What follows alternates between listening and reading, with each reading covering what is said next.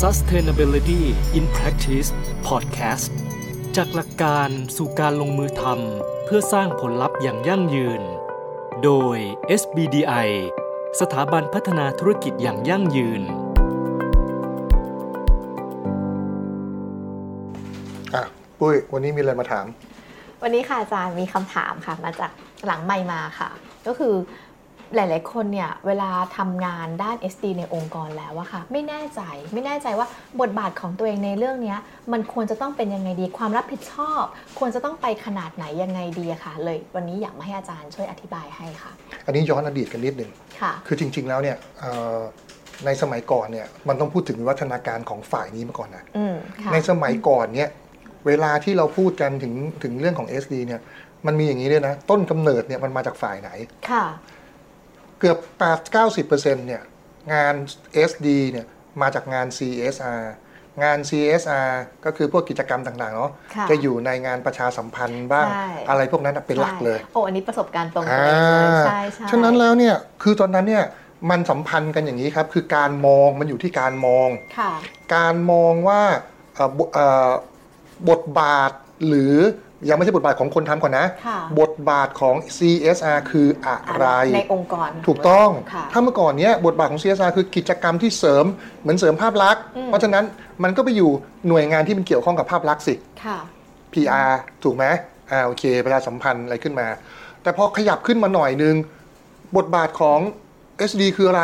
ทุกคนบอกไปว่าโอ้โหจนนั้นตลาดหลักทรัพย์บอกต้องมีการรายงานต้องมีนู่นต้องมีนี่ ค่ะ มันเหมือนกึ่ง compliance ยุคนั้น ค่ะ เจอเยอะมากเลยนะ ค่ะ PR ต้องไปควงใครมา ควงเลขานุการบริษัท อ่า อ่าตอนไอ ค่ะ อายังไม่มา อ ควงเลขานุการบริษัทมา เพราะว่า 56ขีดหนึ่งหมวด 10 มันออก ค่ะ อยู่ในรายงานงงทั้งคู่ อืม คือ CSR ก็ไม่รู้ว่าเอ๊ะมันจะต้องอะไร เลขานุการบริษัทอยู่ๆก็ต้องมายุ่งเรื่องนี้ ค่ะ ขยับขึ้นมาอีกหน่อยหนึ่งเรื่องนี้กลายเป็นบทบาทสำคัญนะครับ เรื่อง SR เอ่อ SD หรือ CSR เนี่ยเอ่อ SD ดีกว่า กลายเป็นบทบาทสำคัญคือเวลาไปโรดโชว์เริ่มมีคนถาม เริ่มมีนักลงทุนต่าง ถูก ชาติ ต้อง ถามหามากขึ้น เพราะฉะนั้นมันก็จะมีส่วนหนึ่งซึ่งไปขึ้นที่ IR ค่ะ เพราะว่ามันเป็น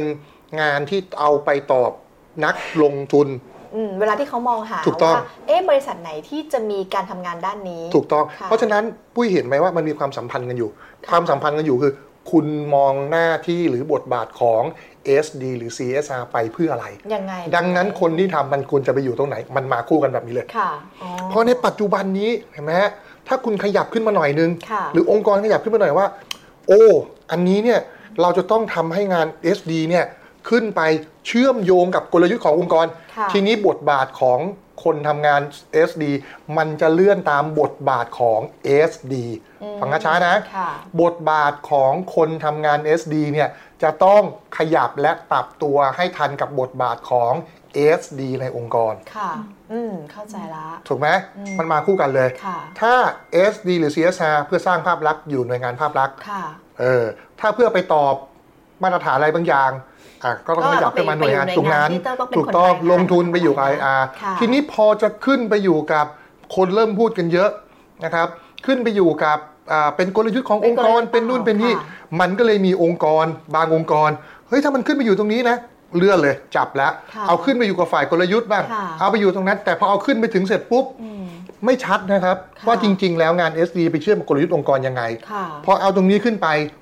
กลับไปทำให้งาน SD ยังเป็นเหมือนสแตนดาร์ดโดยทั่ว ๆ ไป ยังไอ้นู่นไอ้นี่โดยทั่ว ๆ ไป หลายองค์กรแม้ถอยหน่วยงาน SD ออกจากกลยุทธ์ ค่ะ กลับไปอยู่ CG บ้างสุดท้ายกลับไปอยู่ IR บ้างอะไรนั้น เพราะอะไรครับ เป้าเราไม่ชัด มันต้องเริ่มจากตัวเราเองก่อน ถูก เาะ มันต้องเริ่มจากเป้าขององค์กรก่อนว่า คุณต้องการจะให้ SD ไปมีความสำคัญและมีบทบาทอย่างไรกับองค์กร ค่ะ อ่ะมาดูนะ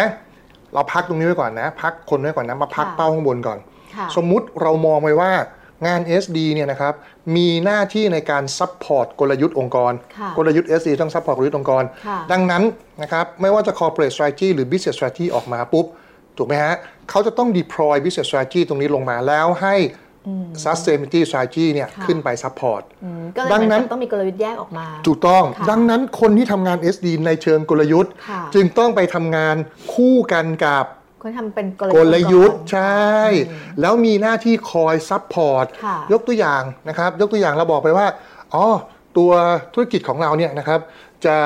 มุ่งเข้าไปสู่ตัวเอ่อธุรกิจพลาสติก ค่ะ นะครับหรือว่าไบโอนู่นนี่นั่น อืม เห็นไหมฮะ มันมีเรื่องอะไรบ้าง กลยุทธ์มันจะต้องเพิ่มเรื่องอะไร circular renewable มีมันมาคู่กันเลย ก็เหมือนกับว่าคนทำเอซีก็อาจจะต้องคอยไปช่วยซัพพอร์ตในการหามุมมองใหม่ๆ ต้องไปพัฒนาศักยภาพ อืม ไม่ใช่แค่หามุมมองนะ อืม เพราะอะไรฮะ ถ้าคุณจะไปคุยกับกลยุทธ์ คุณต้องพูดภาษากลยุทธ์นะ ใช่ ไม่ใช่คุณไปพูดกับกลยุทธ์ คุณยังใช้ภาษากิจกรรม อืม initiative event ค่ะ ไปคุยอันนี้ไม่ได้ ค่ะ ถูกไหมครับ ฉะนั้นถ้ามันขึ้นไปซัพพอร์ตกลยุทธ์ คุณก็ต้องให้กลยุทธ์ออก แล้วยังไงต่อครับ ไปทำกลยุทธ์ SD เพื่อไปยกระดับกับ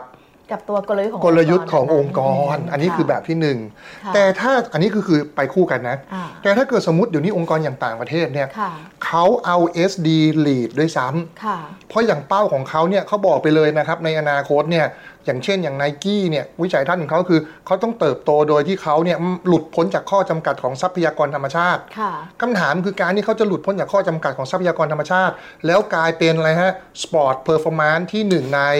ความยั่งยืนของโลกปุ๊บแล้วเนี่ยนะครับ ถามว่ามันเริ่มต้นจากอะไรฮะ จะขายของป่ะ มันเริ่มไม่ได้แล้วแบบนั้น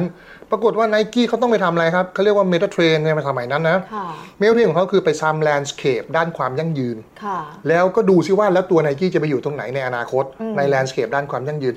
อันนี้มันคือองค์ความรู้กลยุทธ์บวก SD ชัดๆเลย เหมือนกับเราก็ต้องหา อืม เหมือนหา value proposition ของเราก่อนว่าแบบ ไม่ใช่ งานน ไม่ใช่ จะ value ป็น proposition อย่างเดียว มันหาแลนด์สเคปก่อน อืม ยกตัวอย่างในอนาคต ถ้าเป็นเสื้อผ้า ค่ะ เสื้อผ้าต้องใช้ ถ้าเป็นเสื้อผ้า เสื้อผ้าเนี่ยนะครับ apparel เนี่ย มันจะต้องไปเกี่ยวข้องกับเรื่องของตัวทรัพยากรธรรมชาติยังไง อ่า ผู้บริโภคเป็นแบบไหน ค่ะ เทคโนโลยียังไง สิ่งแวดล้อมเป็นแบบไหน เห็นปะมันกว้างมากขึ้น เพราะฉะนั้นไนกี้ต้องหาแลนด์สเคปด้านความยั่งยืนของตัวเองให้เจออแล้วเอาตัวเองเข้าไปวางตรงนี้ ค่ะ พอวางตรงนี้เสร็จปุ๊บแล้วเนี่ยตัว business strategy กับ sustainability มันเป็นไงครับ มันไปคู่กัน เพราะฉะนั้น sustainability กับ strategy อันนี้ ค่ะ เป็นทีมเดียวกันเลยนะ ค่ะ คำว่า อ่ะฉันเลย เออเมื่อกี้เมื่อกี้อยากจะ ใช่จะถามประเด็นเนี้ยคำว่า landscape ด้านความยั่งยืนอะคือเหมือนกับว่าถ้าเวลาเราทำกลยุทธ์ธุรกิจเนาะเราจะไปดูว่า industry เนี้ยคือเราจะไปดูเรื่อง market เรื่องเอ่อแล้วก็ industry landscape ใช่ไหมคะ แล้วก็ไปดูเรื่องเอ่อ consumer อะไรอย่างเงี้ยค่ะ แต่ทีเนี้ยพอเมื่อกี้มันมีคำว่า landscape ด้านความยั่งยืนอะซึ่งปัจจุบันน่ะความยั่งยืนทุกคนจะรู้แล้วว่าเศรษฐกิจสังคมสิ่งแวดล้อมคือกว้างกว้างมาก ดังนั้นเนี่ย ในทางปฏิบัติมันคือมันค่อนมันค่อนข้างกว้างอะค่ะ เราเราสโคบมันยังไงอะคะ ถึงจะเรียกมันว่าต้องไปหาแลนด์สเคปด้านความยั่งยืนของธุรกิจนั้น โอเค landscape ด้านความยั่งยืนนะครับ ลองให้ลองนึกถึงดูว่า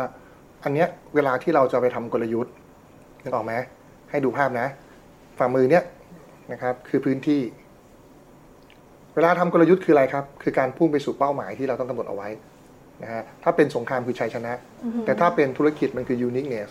ค่ะ ธุรกิจไม่ได้ต้องการเป็นวันอ่าต้องเป็น zero sum game เราชนะคนอื่นตายหมด อือฮึ แต่ถามว่าทั้งการลบเพื่อชนะและการต้องยูนิคเนสเนี่ยเราต้องรู้ว่าในพื้นที่ที่เราจะไปสู่เป้าหมายเนี่ยมันประกอบไปด้วยอะไรบ้าง ซึ่งมันคือแลนด์สเคปในสงครามถ้าเราจะไปสู่เป้าหมายตรงนี้ ลบในพื้นที่พื้นที่หนึ่งคุณต้องรู้ว่าตรงไหนเป็นเหว คุณต้องรู้ว่าตรงไหนเป็นแม่น้ำคุณต้องรู้ว่าคู่ศัตรูเป็นแบบไหน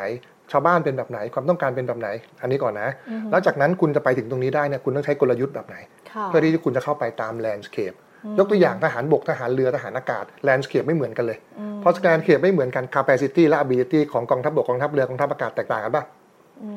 ม ฉะนั้นถ้าพูดถึงแลนด์สเคปของธุรกิจแน่นอนครับ อุตสาหกรรมเป็นแบบไหน ความต้องการเป็นแบบไหน นู่นนี่นั่นเป็นแบบไหน ค่ะ แต่พอเป็น landscape ด้านความยั่งยืน ถูกไหมฮะ มันมีครบเลย economic social environment แล้ว deploy ลงไปในแต่ละอัน ค่ะ ซึ่งมันคล้ายๆกันว่าในอนาคต environment เป็นแบบไหนล่ะ climate change เป็นแบบไหนล่ะ ถูกไหมเรื่อง resource เป็นแบบไหนล่ะ ค่ะ อ่าเรื่องโซเชียลโซเชียลเป็นแบบไหนล่ะ คือมันคล้ายๆอันเดิม ไม่ว่าเราจะใช้เครื่องมืออะไรก็ตาม นอกจากคอน sumer แต่มันจะแตกเป็นอะไรครับ all stakeholder อือฮึ พอ all stakeholder นะครับ มันย้อนกลับไปอีกทีหนึ่ง all stakeholder อ่า all stakeholder stakeholder ใน landscape ของคุณจะเป็นแบบไหนล่ะ ค่ะ ในเรื่องของตัว health ของคนในสังคมจะเป็นแบบไหนล่ะ อือฮึ ในเรื่องของตัวอ่า relationship ของคุณเป็นแบบไหนล่ะ ถ้าจะบอกเป็น landscape ด้านความยั่งยืนนะครับ มันจะมองเห็นภาพแบบเนี้ย คือมันไม่ได้เหมือนกับ อ๋อทำไม่เหมือนกับแลนด์สเคปทางธุรกิจเลยใช่เปล่า ไม่ใช่ มันยังอิงแลนด์สเคปของทางธุรกิจนั่นแหละ ค่ะ แต่มันเป็นไงครับ กว้างขึ้น อืม ลึกขึ้น คือต้องเอาเอามิติอื่น ๆ ที่เข้ามา ถูกต้อง เข้ามาพิจารณาด้ ถูก วย ต้องมุมมองแบบนี้คล้ายๆ กับเรื่องของการทำ ERM ค่ะ คือ Enterprise Risk Management ค่ะ ที่เมื่อก่อนมาตรฐานโกโซอาจจะมีเอ่อ SOCR นะครับ แต่ปัจจุบันนี้มาบอกไปว่าอย่างนั้นไม่พอแล้ว ต้องเป็น ESRM คือ Enterprise Sustainability Risk Management ค่ะ ก็จะต้องไปบวกเรื่องของอะไรฮะ ESG related risk เพราะฉะนั้นตรงเนี้ยครับเวลาพูดถึงเรื่อง sustainability landscape เราก็ต้องถามเลยว่าไอ้เรื่องของตัว economic environment social ที่จะกลายเป็นบริบทใหม่นะครับในการดำรงอยู่ของเราใน 5 ปี 10 ปีข้างหน้า จะเป็น มีอะไรบ้าง ถู แบบ ก ไหน ต้อง บ้าง แบบไหน ค่ะอ่าเพื่อจะได้กำหนดกำหนดภาพที่มันจะ คือ ไปให้มันชัดขึ้น คืออันเนี้ยเราจะคุยกันเรื่องบทบาทของตัว ค่ะ องค์กรถูกไหม ค่ะ แต่ว่ามันมีเป็นกินความถามเรื่อง landscape เข้ามา ค่ะ ดังนั้นเราคิดว่างั้นไอ้เรื่องเนี้ยเรามี 2 ตอนก็แล้วกัน ค่ะ เออวันนี้เอาครั้งนี้ก่อน อ่ะถ้าอย่างนั้แล้วนเดี๋ เดี๋ ย ยววขอ มาต่อ สรุปขอสรุปอีกสักนิดนึงก็คือหมายถึงว่า เพราะฉะนั้นแล้วเนี่ยโรหรือว่าบทบาทของคนทำ SD ในองค์กรเนี่ยจะเป็นยังไงเป็นแบบไหนก็ดูง่าย ๆ เลยว่าคุณ ขึ้น ไป ขึ้นอยู่กับองค์กรมอง มอง SD ยังไง เป็นแบบไหน อ่า ถ้ามอง SD เป็นเพียงเครื่องมือในการประชาสัมพันธ์ มันก็จะไปอยู่ตรงนั้นแหละ ไป บ อ ท ยู่ บา ต ท รงนี้แค่นั้นแหละ นั้น อืค่ะ มองเป็นเรื่องของการตอบให้ได้อ่ามาตรฐานหรือการรับรองมันก็เหมือนการเป็นคนเก็บข้อมูลมาแบบนั้นแหละ ค่ะ ถ้ามองเป็นคนในเรื่องของการที่ช่วยส่งเสริมเรื่องการลงทุนมันก็แบบนั้นแหละ ค่ะ แต่ถ้ามองเขาเป็นคนที่ช่วยส่งเสริมกลยุทธ์ อืม หน้าที่ของคน SD ก็ต้อง อ่าเพราะฉะนั้นแล้วเนี่ยเมื่อเราอยู่ในหน่วยงานตรงไหนยังไง เราก็จะเริ่มรู้แล้วว่าเพราะฉะนั้นบทบาทของเรา พูดพูดง่าย จะต้องเป็นยังไง ๆ แบบไห อ่าน ต้อง นะ การแบบต้องการต้องการแบบไหนเราก็เป็นแบบนั้นอะ ค่ะอืม นั่นแหละ โอเค ถาม ค่ะ สั้นๆ ขอบคุณค่ะ